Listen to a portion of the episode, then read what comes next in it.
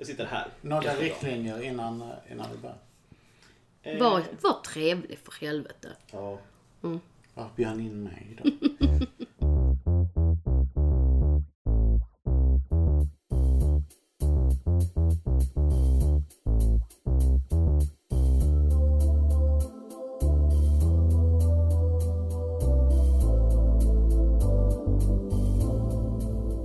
Och välkomna till ännu ett avsnitt av Vad gör ni?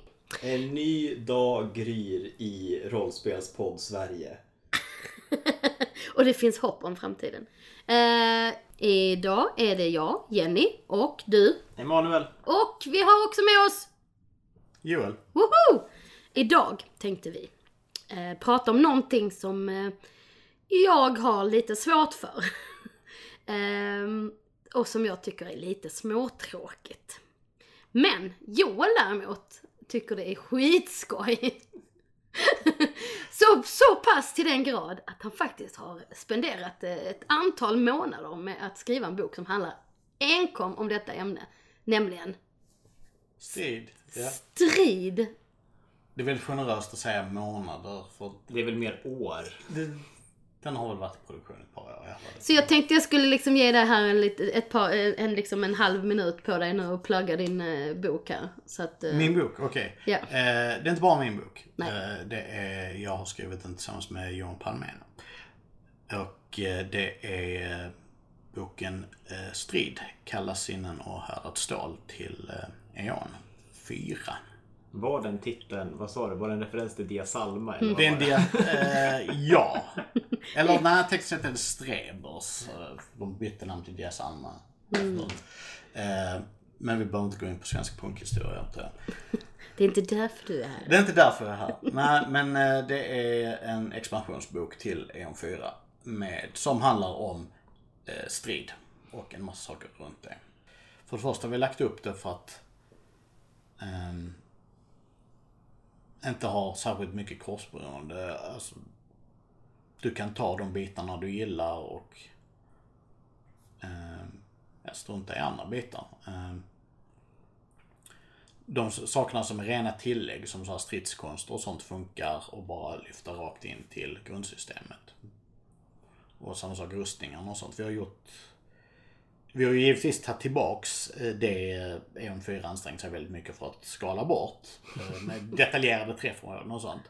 Eh, Och det kommer ju in det spelar väl, det är där jag tycker det är roligast det är ju när man kan bygga sina egna rustningar och sätta ihop sina rustningar och ha det att spela roll. Men det är ju inte bara det ni har gjort. Det är ju smidesregler också. Ja. Hur man smider rustningar och vapen. Ja visst. Man kan göra sitt eget svärd. Från, från scratch om man vill. Eller gå och beställa någonting jättehäftigt. Um, väldigt mycket av stridsboken är gamla saker från E.ON 4, eller E.ON 1 till 3 som har uppdaterats till 4. Och så självklart får vi inte glömma sjuka mängder coola vapen. En av sakerna, ja. Ja. Eller ja. Eh, jag vågar inte slänga mig med några siffror. Men ja. Det, det, en, det kan vara det största kapitlet. Men det är Jag läste någonting att det var över 200 vapen. någonting sånt. Men det är alla som har... Vi har samlat ihop alla som har publicerats tidigare utgåvor. Eh, samlat ihop de illustrationerna och allting. Uppdaterat att svärden till E.ON 4 och vid tillfällen när ingen har stoppat oss lagt till några själv. Jag skulle vilja fråga, vad, vad var visionen när ni gjorde den här boken? Var det som du säger att ta mycket av det gamla in och uppdatera det? Eller att det fanns en, en det här ska vara en ingång för nya E.ON-spelare till det som finns? Eller vad, fanns det någon uttalad sån vision liksom? Alltså, det började ju som eh, med att jag på egen hand satt och skrev husregler för att uppdatera eh, stridskonsterna från tidigare utgåvor till ehm, till Leon 4s regler och några av de gamla vapnen som fanns tidigare utgåvor och sånt. Ehm, Och, och lyckligtvis blev vi ju två som gjorde boken istället för att jag skulle göra den själv. För då hade den fortfarande inte varit färdig. eh, inte ens i närheten. Eh, men ja, det, det, den, den har blivit klar. Och där finns mer än bara regler i den. Ja men det är jätteroligt. Jag ser fram emot det. Även om jag som sagt, som jag sa tidigare, eh, har eh, eh, typ hatar strid. Ja, Men jag, tycker vi, jag tycker vi börjar där i så Ja. fall. Ja. Jenny, varför hatar du strid i rollspel? Det är en så extremt central del i nästan alla rollspel. Mm, jag vet, jag vet. Och jag, jag, satt nämligen, jag satt lite grann och funderade på det där. Eh, jag upplever ju själv, eh, jag vet inte om det bara är för att jag spelar med folk ehm, som, eller har spelat med folk tidigare, som, som ehm, gillar att gotta ner sig lite grann i det där att, att sitta och slå i, att det ska vara exakt, det ska vara rätt liksom, man ska följa reglerna. Eh, och därför har jag alltid upplevt som att så fort vi har gått in i en strid så tar det så mycket tid. Och bromsar upp hela historien för mig. Bromsar upp. Det slutar nästan alltid med att ja, men några sitter och slår upp regler. Eh, någon sitter och surfar på sin mobiltelefon. Och jag känner att eh, eh, är det så det blir, då, då är det fel. Och därför har jag lite svårt för strid. För att jag har inte riktigt stött på något system som är så smidigt att man aldrig behöver kolla upp någonting. Nu måste jag säga att nu spelar vi ju eh, Star Wars, eh, FFF, FFGs Star Wars tillsammans. Och där är ni ju så jäkla duktiga på reglerna så att där är ju ett flyt i sig.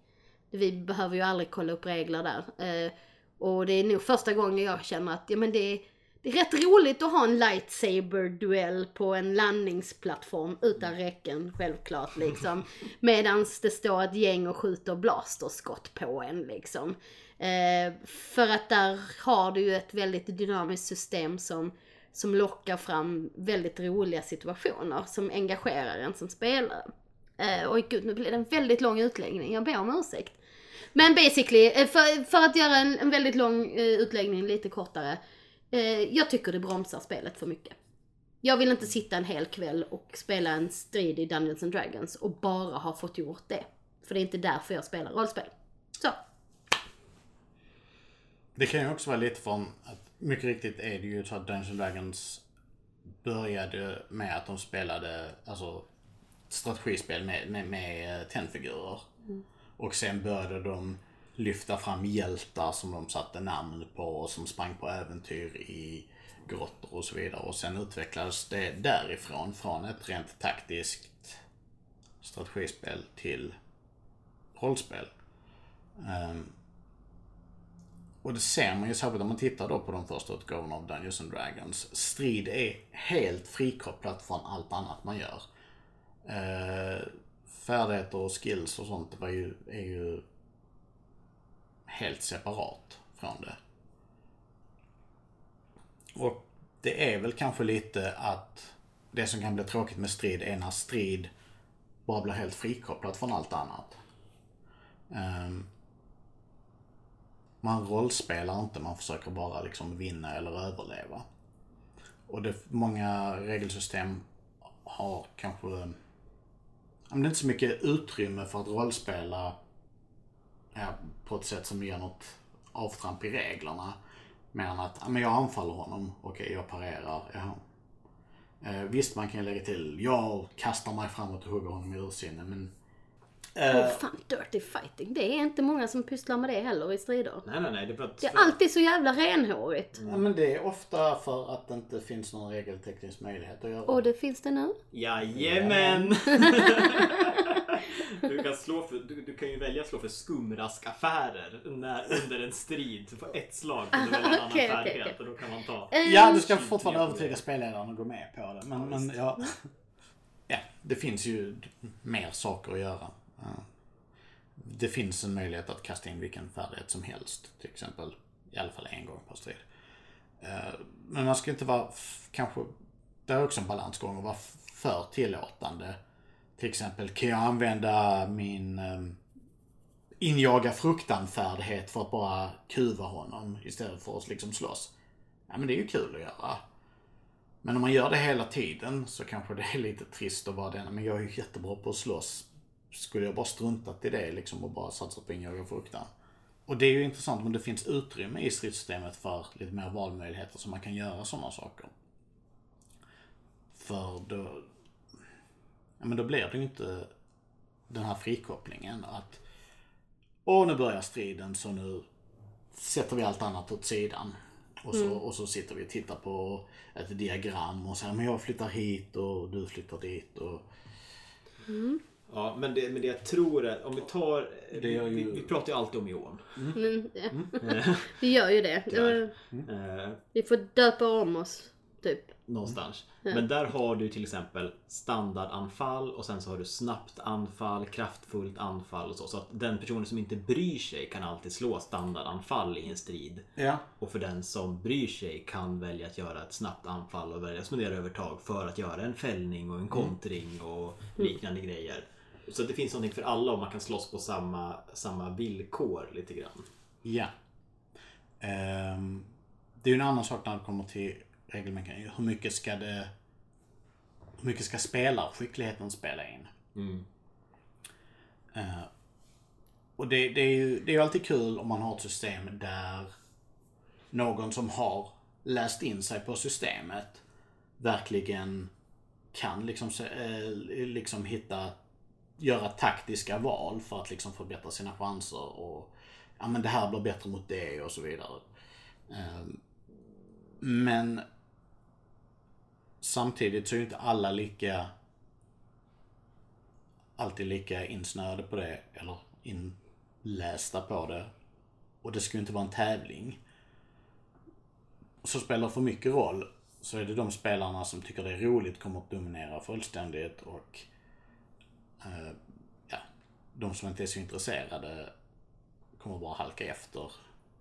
Och det är dåligt. Det, det, Det är det, dåligt. det, det är bajs. Ja, Det är bajs. Jag vill, Så ska- jag vill alltid väga upp en, en, en, Ja. debatt och säga att det finns en fördel med detta. Och det var det jag fastnade för när jag började spela i Eon 3. Var det att den som var, spelade vapenmästare och kunde alla de här reglerna och hade verkligen göttat ner sig och visste att om jag gör det här anfallet och det här och det här då kommer jag få mycket bättre chans. Vilket gjorde att rent metaspelmässigt så vart den spelaren också mer av en vapenmästare och kunde och jag sa ja, jag tyckte det fanns något ballt i det.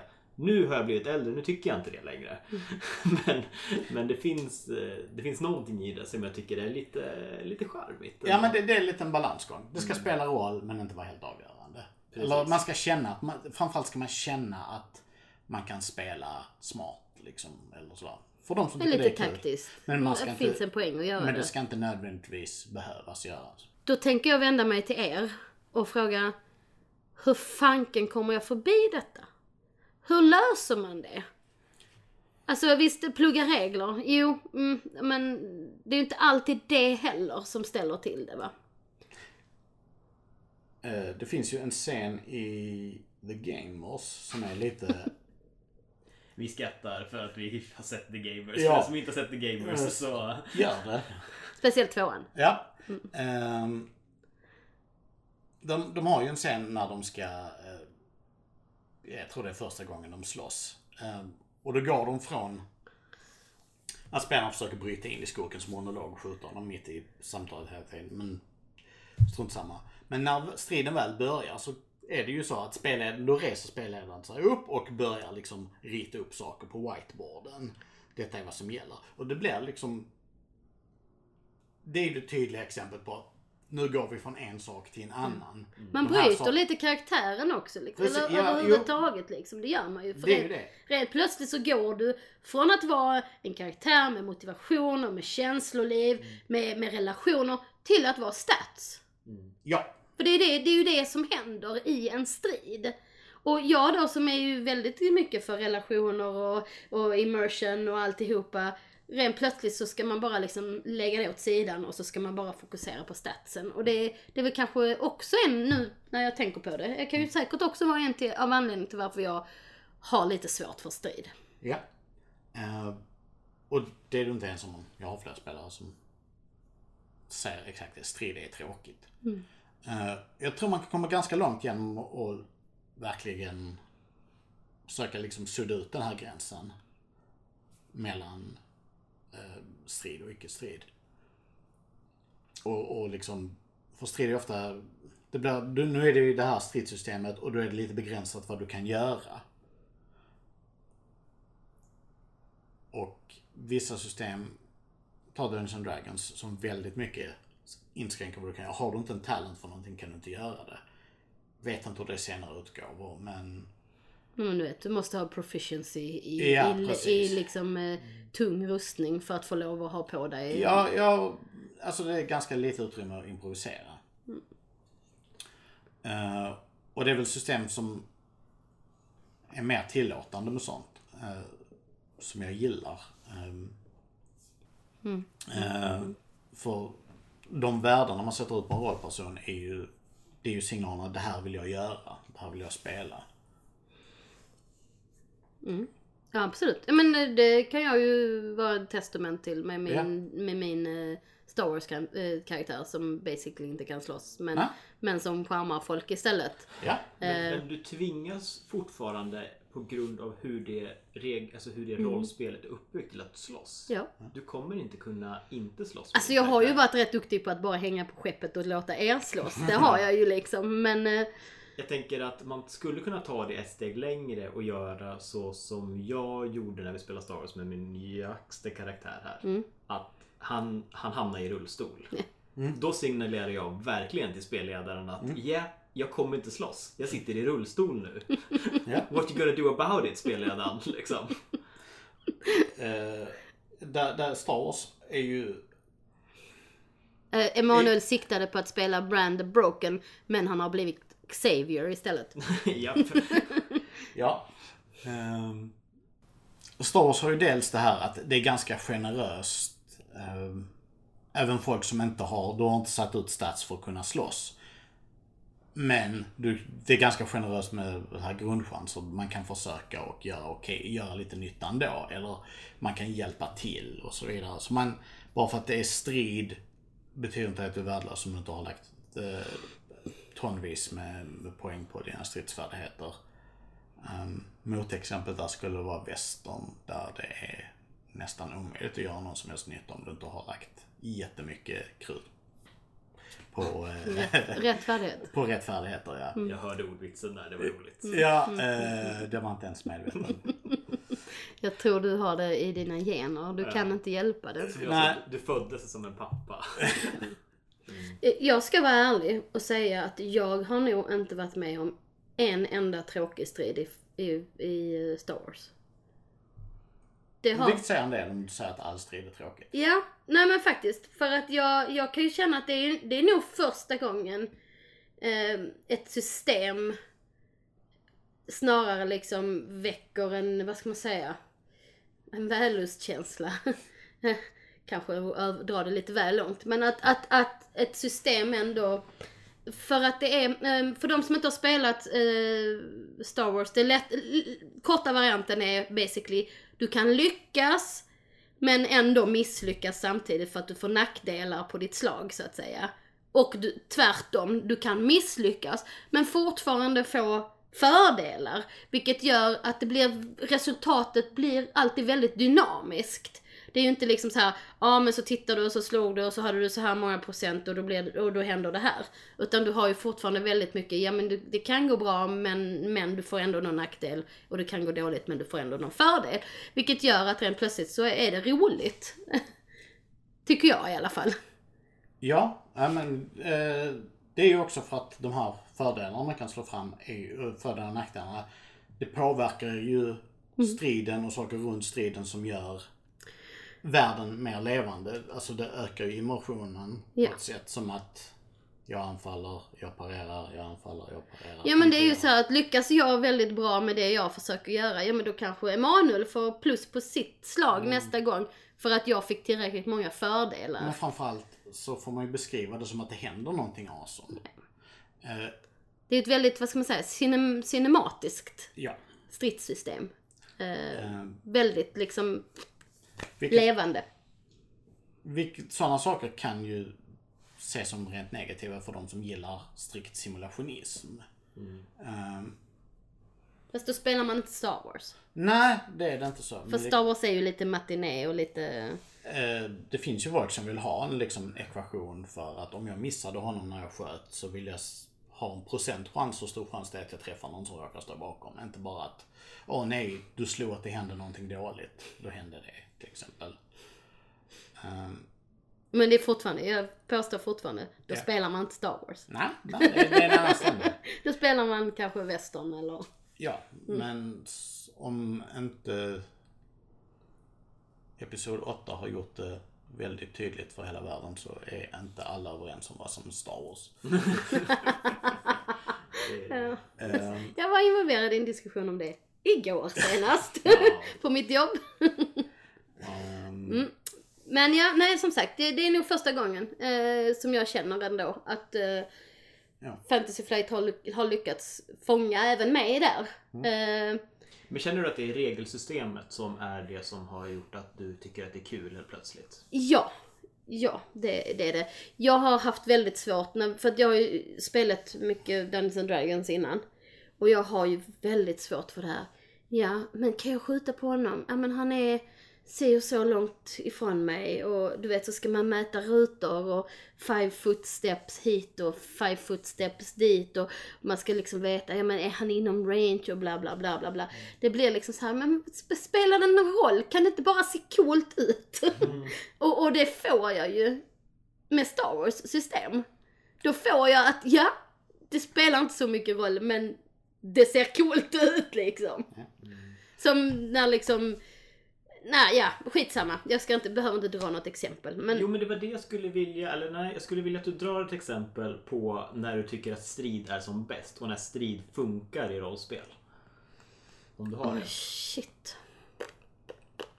Du kan få tänka, kan vi ta Joel istället? Ja men ta Joel. Jag vill... Okej, någon strid. Eh, jag skulle säga att ett av de mest dramatiska ögonblicken jag haft har varit i Eon.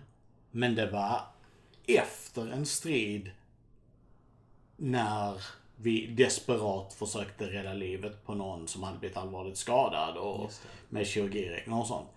Eh, och, och det var lite här, vi lyckades ordna en sak men det blev komplikationer så vi fick så här och så blev den ganska utdragen och vi där desperat kämpade för att rädda den här personens liv.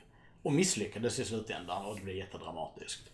Den är jättebra och det jag gillar att du betonar där är också att när vi använder kirurgiregler som Eon har. Ja, Eh, och det är ju, de är ju en effekt av skadereglerna.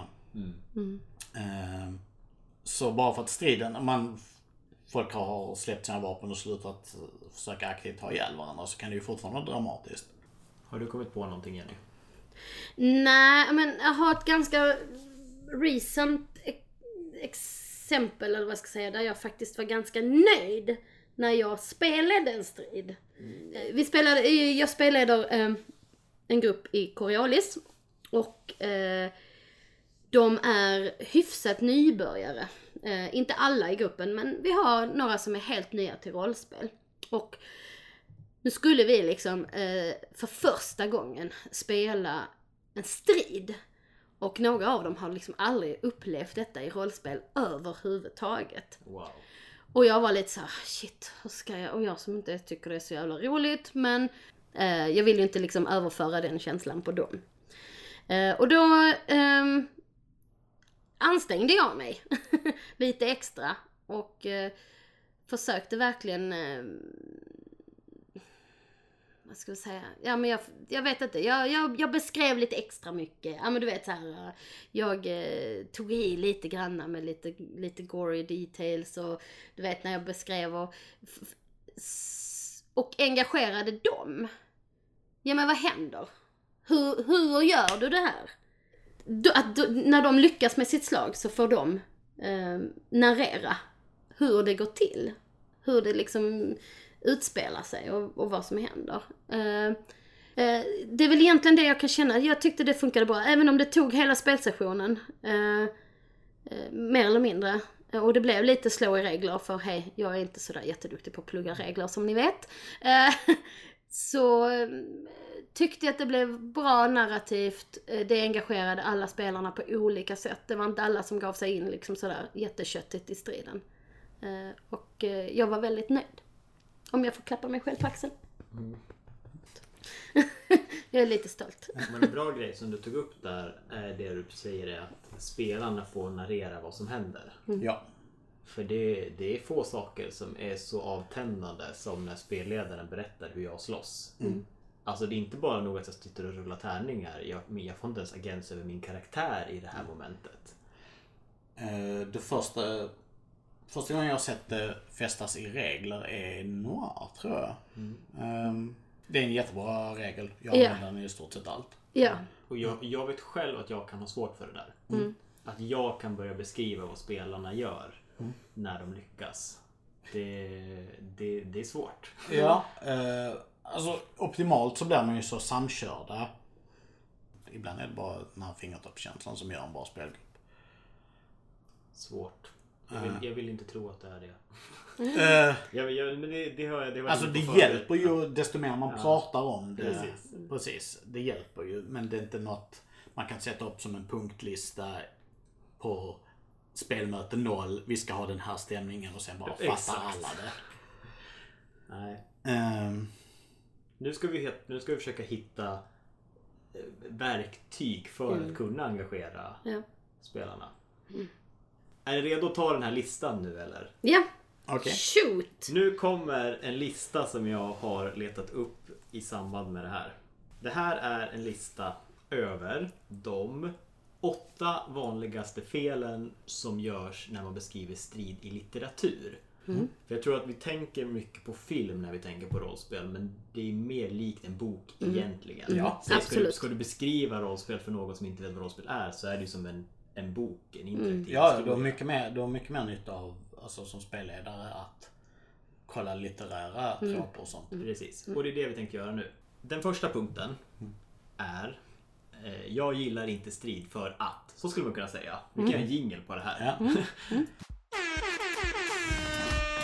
De åtta vanligaste felen som görs när man beskriver strid i litteratur. Woho! Nummer ett. Striden känns frånkopplad från själva historien. Yes. Och det, har, vi varit, inne på. Mm. Ja. Att det blir ett klassiskt Final Fantasy Pokémon-grej. Och så är det är man inne i annat spel. liten, en, ett annat system där. Men, och det, det är den här disconnecten från karaktär till stats. Det är för övrigt den disconnecten som gör att jag aldrig har spelat klart ett Final Fantasy-spel. Ja. Ja, men det kan absolut stämma. Eh, Men kom ihåg att den här listan är skriven för böcker. Ja. Så det finns fortfarande någonting att lära av det. Och det jag tror då, eh, min gissning, är att anledningen till att en strid känns frånkopplad själva historien är för att vi inte lär oss någonting nytt under striden. Kom ihåg att jag än en gång kommer med, med bakgrund som manusförfattare så att jag är mycket mer intresserad av det narrativa än själva regelsystem och sånt. Ja, ja. Eh, och då tänker jag att eh, i en strid så ska man visa vem karaktären egentligen är.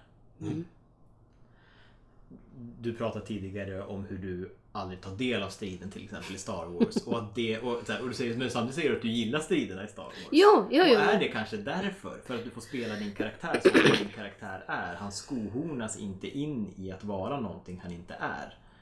Han måste inte slåss. Han kan vara sig själv. Sen är det ganska enjoyable att höra er andra stridas liksom. Ja, Ja men typ när det tar fem timmar i Dungeons and Dragons så är det inte lika roligt att sitta och lyssna på när någon ska liksom ha någon slags singelsession med spelledaren. Nej. Men det hade kunnat varit intressantare i alla fall. Om du får reda på någonting nytt om den här karaktären i striden. Mm, just det. Det finns en idé om ärkeskurkar. Och Än en gång, jag har inte förberett mig tillräckligt mycket för att kunna ge källor på det här. Men det var någon som sa det att de ska mötas tre gånger. Första gången så ska det avslöja någonting om karaktären. Andra gången så ska det bekräfta någonting om karaktären. Och tredje gången så ska det ändra någonting i karaktären. Oh, bra. Mm. Mm, det är ganska intressant Jättebra. att tänka Mm. på. Och vilken jävla spelledare tänker så när de drar, kastar in lite gnolls och vargar och skit. Att nu ska vi se här. Men om spelaren börjar göra det. Tänker, behöver inte ha alla karaktärerna i striden. Men ändå ha en karaktär och tänka så här. Nu ska jag visa en sida av den här karaktären. Låta dem besegra en kultist. Och låta den ligga blödande där. Och se, kommer rollpersonen mörda den? Eller kommer de kidnappa den för att tortera den på information? Det, det, det är ju ett jättebra grepp för att tvinga spelarna och rollpersonerna att visa någonting är ju ja men fienderna ger sig och är helt i ert våld. Precis. Det, jag tycker det används alldeles för lite att folk springer iväg också. I konflikter. Alltså att fienden, fienden bara känner oh shit de här hjältarna mejar ner oss, vi springer. Ja. Det, det är så sällan det händer. Verkligen. Och sen har vi det andra är ju eh, med att bekräfta saker hos karaktärerna. Att om jag vet att en karaktär är riktigt, riktigt våldsam. Ja, men då kastar jag in fienden där han får vara riktigt, riktigt våldsam. För att han ska verkligen få spela på sin karaktär och sen då eh, kom, och i tredje fallet kommer han vara våldsam om han slåss mot barn. Till exempel. Vi hade en jättebra eh, strid en gång där rollpersonerna var slavar och var tvungna att slåss mot andra slavar i en gladiatorarena. Oh, det var jobbigt. Det Ja. var riktigt jobbigt. Bra, bra. Men man tvingar också fram det genom att använda den här, ja men du lyckas med ditt anfall beskriva vad som händer. Eh, Visst, du kan göra, nej men eh, jag skjuter honom och han trillar ihop. Eh, vill man tvinga fram det som spelledare så kan man ju börja liksom ställa frågor på det. Eh, och först att det nej men det är du som bestämmer detta. Ja, visst. Var slår du honom? Fortsätter du efter han ligger ner? Och så vidare. Ehm, Så det kan vara... eh, Sådana regler och sådana situationer kan vara bra för att liksom tvinga in karaktären, inte bara rollpersonens värden utan rollpersonens karaktär ska in i striden också. Precis. Precis. Ja, men den är bra. Då ska vi nummer två. Eh, det är svårt att hänga med. Ja. Eh, och när jag läste den här listan insåg jag bara shit, det här är verkligen så rätt att kunna applicera på rollspel. För det är fortfarande samma sak som du säger. Men hur långt bort står han? Vart är vi? Eh, finns det en lucka i taket? Har jag solen i ögonen? ja, Ja. Behöver jag en whiteboard för att hålla reda på alla modifikationer? då, då vet man att man är illa ute. Ja. Tycker jag i alla fall. Ja. Eh, den föreslagna lösningen. Jag har den om inte ni har den. Eh, håll inte reda på saker som inte spelar någon roll. När, när jag spelade vad heter det, Dungeons and Dragons och eh, med, med så här golvplaner och allting. Då blev det väldigt mycket att desto mer man förberedde ett encounter, desto bättre blev det ofta. För då kunde man liksom sätta ut, ja men här finns en grej som kan påverka situationen så här och så här. Eh, och att kunna dra in omgivningen är alltid något som ja, gör scenen mer levande. Men det, det finns ju bättre lösning på det är ju att inte vara så noga med att etablera saker. Om du går in och så, som spelledare och har en lång lista på Ja, och så det hänger en stor eh, låda i ett rep i taket som, och eh, det finns en trappa där eventuellt ett trappsteg är löst och en massa sådana här grejer som eventuellt kan utnyttjas i en strid på roliga sätt. För det första så måste spelaren hålla reda på alla dem. Sen måste du hålla reda på dem. Och sen kan det bli så att de inte spelar någon roll. Och då har du etablerat dem alldeles i onödan. Men jag tror att det kan vara en lösning. Jag tror att när, när du som spelledare initierar en strid. Det kommer en massa trupper och fångar er i skogen. Då gör du det, då vet du att striden kommer komma. Det är inte en överraskning för dig som spelledare. Så du kan börja med att etablera ni sitter vid ett läger och det är en slänt som är väldigt hal och ni halkar ner varje gång ni ska ner och hämta vatten. Ja. Och på så sätt etablera saker i, eh, i omgivningen Ja. innan striden börjar. För att göra, och jag tror, jag tror min, mitt tips är att göra spelarna familjära med skådeplatsen. Om de har en mental bild av det så har de ju en bra uppfattning vad som finns. Och det behöver, bara, bara vara en, en, en, en, försöka etablera saker de kan använda sig av. Sen Jag- kan paniken kicka in när fienderna kommer och så glömmer de bort det. Och så. Förhoppningsvis gör det det. Nej men jag, jag skulle väl säga att ja, by all means rita en fucking karta och rita ut allting liksom. Men jag, eh, jag har försökt ta mig därifrån. Jag vill inte förlita mig på, på kartor och liksom här, krysset här är du och där borta, där är nummer ett och där är nummer... Alltså och här är en, en, berg, en liten sån här eh, stenrös här och där är en stock. Jag, jag vill, jag, visst det är ju ett sätt att ha bättre koll. Det är ju ett sätt att vara mer med och, och hänga med. Okej jag vet att det står två stycken där bakom stocken. Där är en snubbe som ligger bakom stenröset och det är fyra stycken som är på väg springandes över fältet. Liksom absolut, det, det kan du ju ganska snabbt och enkelt illustrera med en karta. Men jag har försökt ta mig ifrån det visuella. Jag vill att eh, spelarna ska ha det i sitt huvud själv. Att de ska göra sin egen bild av det hela. Och om jag ritar upp en karta och sätter ut position, positioner på folk så, så då gör jag ju det och jobbet åt dem. Jag vill lite grann äh, förstärka den här äh, bokupplevelsen. Genom att du själv som spelare måste ha koll. Men det är ju klart, jag säger ju fortfarande till dem. Ja men det ligger, det, ni tror att det är två stycken, ni såg två stycken dyka ner bakom, eh, bakom stocken där borta och ni ser att ja, men det verkar vara minst fyra personer som kommer springande över fältet. Men skillnaden är att jag ritar inte ut det. Jag vet, okej sure, det är kanske svårare att hänga med. Men jag vill ändå, jag tror på att den inre bilden kan ge en bättre upplevelse. Det som är viktigt, för all del liksom etablera saker, beskriv, gör kanske en skiss. Um, men lämna utrymme till spelarna och lägga till saker. För att om spelarna hjälper till att etablera saker så gör de en del av jobbet åt dig. Så, här. så visst, etablera att det finns en, den här hala gräslänten och så vidare. Men om, rita inte ut var varenda pryl ligger så att någon kan säga. Eh, men kan jag greppa en oljelampa i närheten och kasta eller eh, finns det ett sten i närheten jag kan kasta mig bakom i skydd eller någonting sådana saker. Eh, eller är en annan miljö liksom. Finns det en trappa och en ovanvåning? Jag har inte sagt att det inte finns så fine. Ja men det är precis att etablera, men etab- hjälp hjälp till genom att etablera saker som Mm. att och i skenet från oljelampan och du ramlar bredvid oljelampan. När ska du använda den här jävla oljelampan? Spelare. Ja! Det, det är jag när jag spelar Ja, ja, Ja. ja, men det vet vi Men då måste man dina också komma ihåg- brandsläckare. Ja.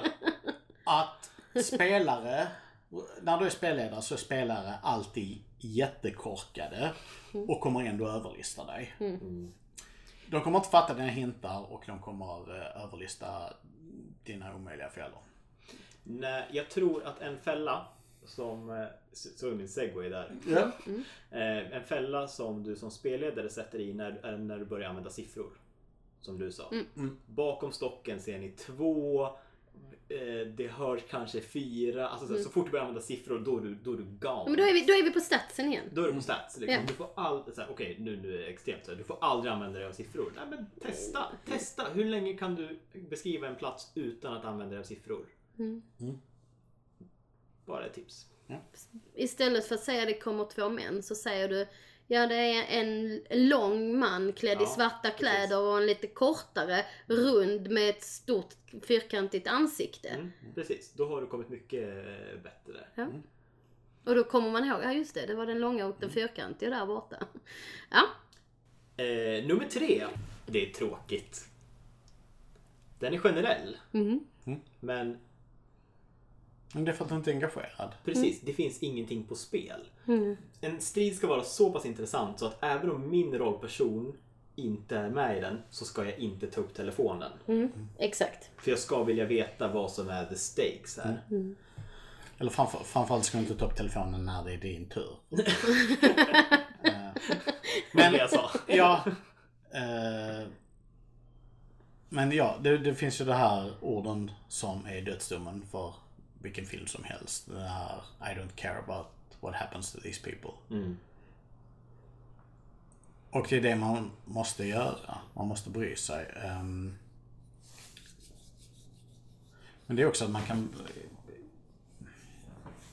Antagligen folk kan eh, känna besvikelse av att det kanske... Eller eh, tycker det är tråkigt för att de blir besvikna. Åh när blev det en strid? Uh, Ja, vi vill inte. Uh, kan vi inte bara liksom... Var ju tvungna att slåss med de här. Kunde vi inte bara liksom förhandlat med dem, gett, mutat dem till att gå härifrån. Måste vi ha en fight med dem. Ehm, låt säga om vi ska diplomatiskt säga så här. Det är inte ovanligt att rollpersoner är något våldsbenägna. Murder hobos.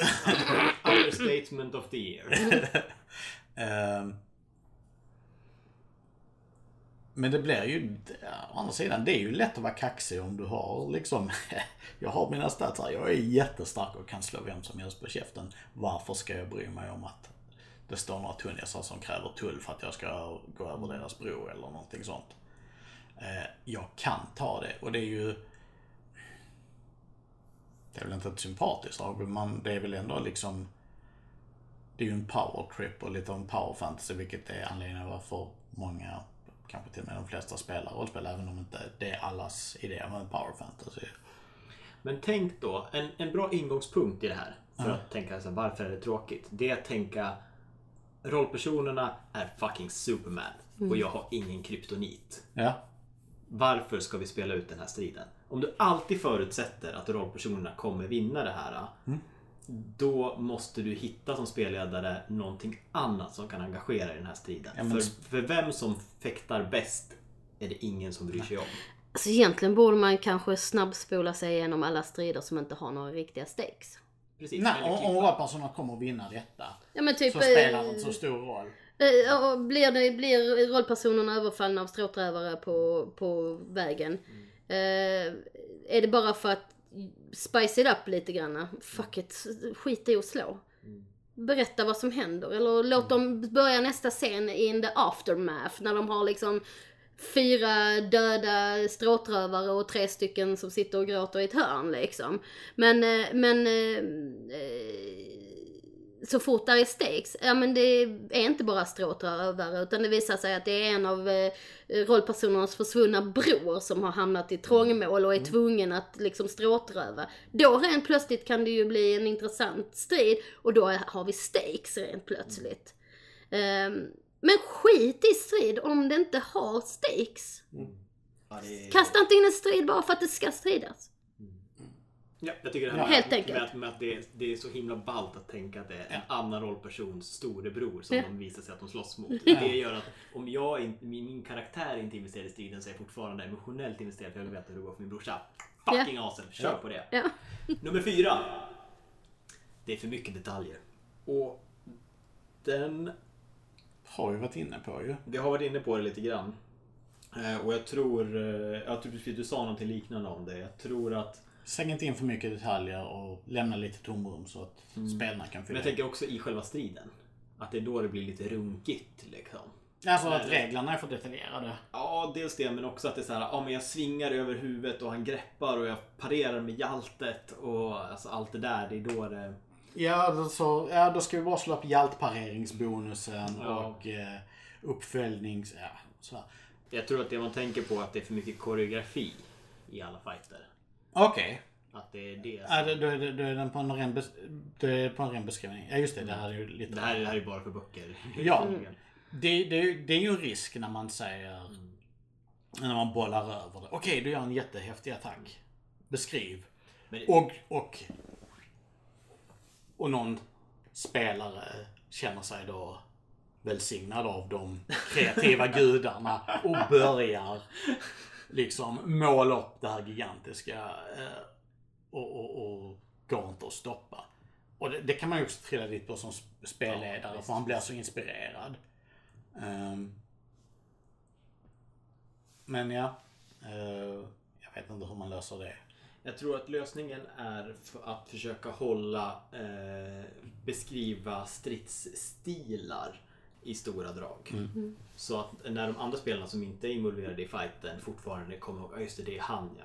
I Star Wars så så kan du lätt beskriva hur Luke slåss. Han håller sitt lasersvärd med båda händerna och han, han, han bara svingar det okontrollerat framför Ja. sig. I alla fall där på slutet där. Precis. Medan Darth Vader håller sitt lasersvärd i en hand och fäktar av honom eh, iskallt och visar inga känslor. Eh, han använder svärdet mer som ett baseballträ än som en faktiskt värja. Ja. Och då får alla helt plötsligt en bild att när Darth Vader anfaller så vet vi hur han anfaller. Jag behöver inte beskriva Ja. koreografin.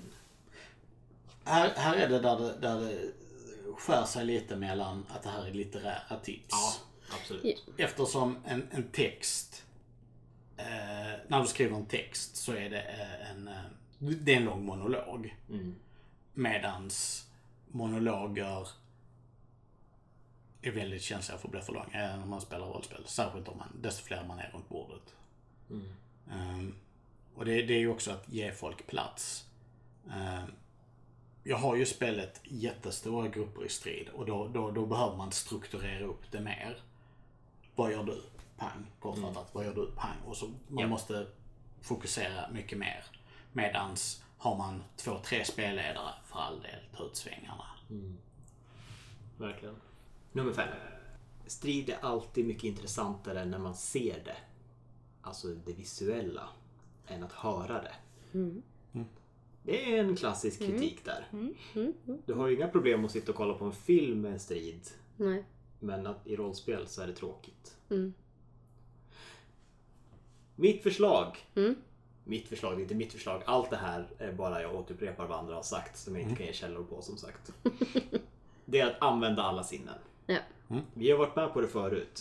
Men ett jättebra exempel som jag läste. Alltså och än en gång, vi, det här kommer från böcker så vi är inne på det. För det är, vi använder bara ord, inget annat.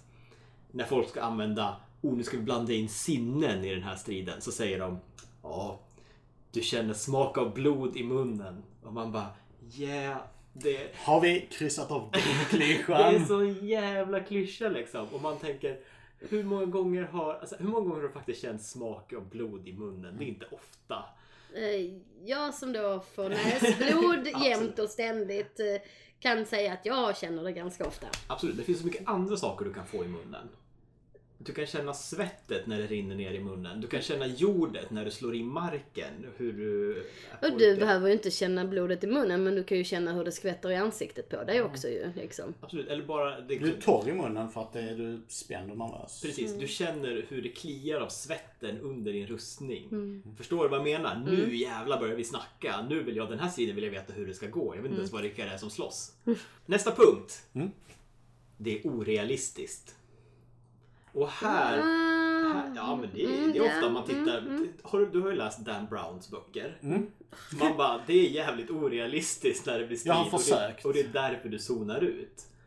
Eh, och även i rollspel. Rollspel har mycket mer leeway här. Alltså det, Mm. det är mycket mer orealistiska saker som händer. Jo men det är ju premissen redan från start när vi spelar rollspel oftast. Behöver inte vara, skulle jag säga. Säg att, du, säg att du bara börjar påpeka tyngden i svärdet. Hur svärdet börjar bli tungt. Eller hur tung en pistol faktiskt är. Vi vet inte det. Vi, vi, vi kollar på Avengers och ser Tors hammare. Okej, dåligt exempel. Tors hammare väger ju ingenting för honom. Men den väger verkligen ingenting. Förstå om det skulle vara en riktig hammare. Hur jävla tung den skulle Hur vara. trött du hade varit i armarna Du kunnat stund. slå tre gånger, sen är du körd. Bara att blanda in lite små moment av det här. Det bästa tycker jag är det, ditt exempel Joel. Med att eh, återhämtningsperioden efter en strid. När rollpersonerna har slagits, då är de alltid så här: okej, let's loot and let's get on with it. Liksom. Men tänk alltså hur de, att de måste sitta i några minuter och pusta ut. Att eh, det... Men det försöker jag ju alltid med i Star Wars. När jag har blivit skadad. Även om det egentligen inte har någon regelteknisk eh, förankring i efter striden. Så försöker jag ju ändå alltid anspela på det. Jag brukar vara lite winded, jag brukar liksom spotta lite blod, jag brukar hålla mig försiktig. Äh, det ser man ju inte men jag försöker ju ändå spela på att jag fortfarande är skadad även om det Ja, rent ja, regeltekniskt inte. Och som spelledare kan du också plocka in det där. Mm. Att när du klarar av det så känner du att ah, det här blåmärket är fortfarande kvar från tre dagar tillbaka när vi slogs. Mm. Då börjar helt plötsligt varenda strid bli mycket viktigare. Mm. Om spelledaren hjälper till att påminna om Sticks. Där är vi igen. Ja, det behöver inte vara stakes. Men Konsekvenser. Fast det är det. Ja, Konsekvenser. Konsekvenser är Mm. väl mer, Mm. tror jag, ett rättare ord som, som vi är ute efter. Mm. Nej men om, om Jenny har som sagt beskrivit att hennes karaktär har blivit skadad i axeln. Så gör jag en liten anteckning och så kan jag återkoppla till det. Och då, då, då känner ju Jenny att oh, min rollperson får lite uppmärksamhet. Och man är ju, som spelare blir man ju lätt lite attention whore. Jaha, ja, de nämnde den coola grejen jag etablerade. Absolut, det är en jättebra grej. Mm. Vad är det, sju eller? Jajamän, nummer sju. Det finns ingen anledning att slåss. Har vi ju varit inne på lite grann ja. Absolut. Och jag tror att även när det blir en strid så måste det finnas en anledning för de stridande att strida. Mm, men Ja. det var det jag sa. Ja. Är det inte, finns det inga stakes, skit i det. Men det är ju också, där är du lägger upp det som en författare, det vill säga Ja. du har kontroll på upplägget, besluten och konsekvenserna Ja. och kan planera det i förväg. Om man tar det här exemplet med rollpersonen som tvunget vill spöda upp några klena brovakter istället för att betala fem kopparmynt. Det kan ju ses som en onödig strid. Men å andra sidan, om man tittar så här, om man så här rollpersonen är, ja, men vi är fem stycken krigare och vi är jättebra på att slåss. Då säger spelarna, vi vill slåss en massa, vi tycker det är kul. Men det är klart, alltså, som du säger, har, har man etablerat att min karaktär är en vildsint uh, hetsporre som eh, gill, gillar liksom att uh, mucka gräl med folk. Ja men det är klart att då kommer det ju hända ju oavsett vad. Om det är stakes i, i det eller inte. Men Samtidigt, tvärtom, om man är den här klassiska kung fu-pacifisten som bara är, kommer in i en stad och bara vill bli lämnad i fred. Men är jättebra på att slåss. Hur kul är det att spela en sån rollperson egentligen om spelledaren, alla, bara- äh, spelledaren bara låter alla lämna honom i fred? ja. Det är ju givetvis komma någon som ska vara stöddig. Så att man Eller kan vara sätta- st- är stödig mot någon Ja, annan precis, så att man man måste måste gå in. men där, det där tror jag är en jätteviktig poäng. Att det är en sak att skaffa in en full buse som försöker mucka med den här rollpersonen som sitter Ja. i ett hörn. Och det är en sak att se två personer slåss mot varandra och rollpersonen vet att jag kan ingripa. Ja. Vill spelaren slåss, då gör den det. Och du, men, men, du, men du tvingar inte in spelaren Nej, i nej, den situationen. Men det, det är också den här fingertoppskänslan. Vad man har spelarna. Men då vet man, det, det är lättare att hitta en motivation varför två NPCer skulle slåss mot varandra än varför en NPC skulle ge sig på en passiv sp- spelare. Ja, ja. Det, är svårt, det är svårt att motivera. Ja. Det blir en onödig strid Mm. som de andra i gruppen kanske suckar åt. Sista punkten Woho! heter passande nog Det tar aldrig slut. Men det gör det ju sällan heller. För så i många rollspel så går man ju nästan från en strid till en annan ju. Nästan. Eh, Star Wars ofta. Mm. Eh, I verkligheten är ju en strid rätt kort. Mm. Man drabbar samman, man slåss och sen så backar man ifrån. Mm. Man beror ju väldigt mycket på, på vad det är, vad det handlar om. Liksom. Absolut. Men man står, man står inte och fäktar I fyra länge. timmar. Eller har en, eller har en shootout liksom. Nej, Så, nej, nej, det brukar sluta med att De blir träffade rätt fort. någon blir träffad rätt ut. Båda De blir av, de, sticker. oftast är ju de här sammandrabbningarna över på ett par minuter liksom Ja. på sin höjd. Och i, I rollspel finns det en anledning. Man har en massa regler som måste gås igenom för att det är ens rollperson som är on the line och man vill ju inte att den ska bara försvinna på ett simpelt tärningsslag. Eller i vissa regelsystem så är det så. Vad jag vill plocka upp, som jag tycker är en viktig grej, är att beskriva sakerna i det tempo de sker. Mm. Eh, tipset här som, från den här listan som jag har är att man ska beskriva det i mycket kortare meningar för att bygga tempo, att det går Ja. snabbt. Mm. Och samma sak ska du göra när du spelleder, tycker jag. Mm. Jag plockar ofta upp. Och du slänger och du kastar det och det är under bordet. Där drar du ut svärdet. Alltså så att man, att man måste ägga upp spelarna Mm. till att... Ja, ja. Och då, då, då helt plötsligt så är det den som tittar upp från sin telefon och bara oj, vad händer det någonting Ja, Jo, jag, men och du- han rullar över bordet och kastar en kruka. Och, Du flyttar ju från, från liksom bakre delen av soffan till fram till kanten på soffan rent plötsligt i ett ganska snabbt slag. Ja. Och då vet du att du har, då har du med spelarna oavsett om de är med i striden eller inte. Och jag tror att det, det här är så mycket tycke och smak. Mm. Och det, är blir mycket teatertrams och sådär. Men jag tror ändå att det kan vara en liten sak att ha med sig. Att försöka beskriva det ungefär i samma hastighet som det händer. Och, Det vill säga och snabbt. kräva ett snabbt svar. Det kanske är det som är det viktiga Ja, egentligen. visst, visst. Att, krä, att de inte får, ska sitta och tänka i en kvart liksom, utan att... Mm. Ge mig ett svar, Ja. nu! Och eh, vad det är etablerat slut. Vad, vad, vad är det som... För en strid är ju inte ofta... Rollspel tenderar ofta att bli strid för stridens skull. Nu ska vi slåss och då slåss vi tills vi har varit färdiga med att slåss. Mm. Medans för det mesta slåss man ju för att uppnå någonting. Ehm, och det är det som ofta liksom halkar undan. Ja. Ehm, till exempel, vi slåss med de här personerna för att vi behöver fly. För att de är i vår väg. Det tar slut när vi lyckas komma undan. Ja.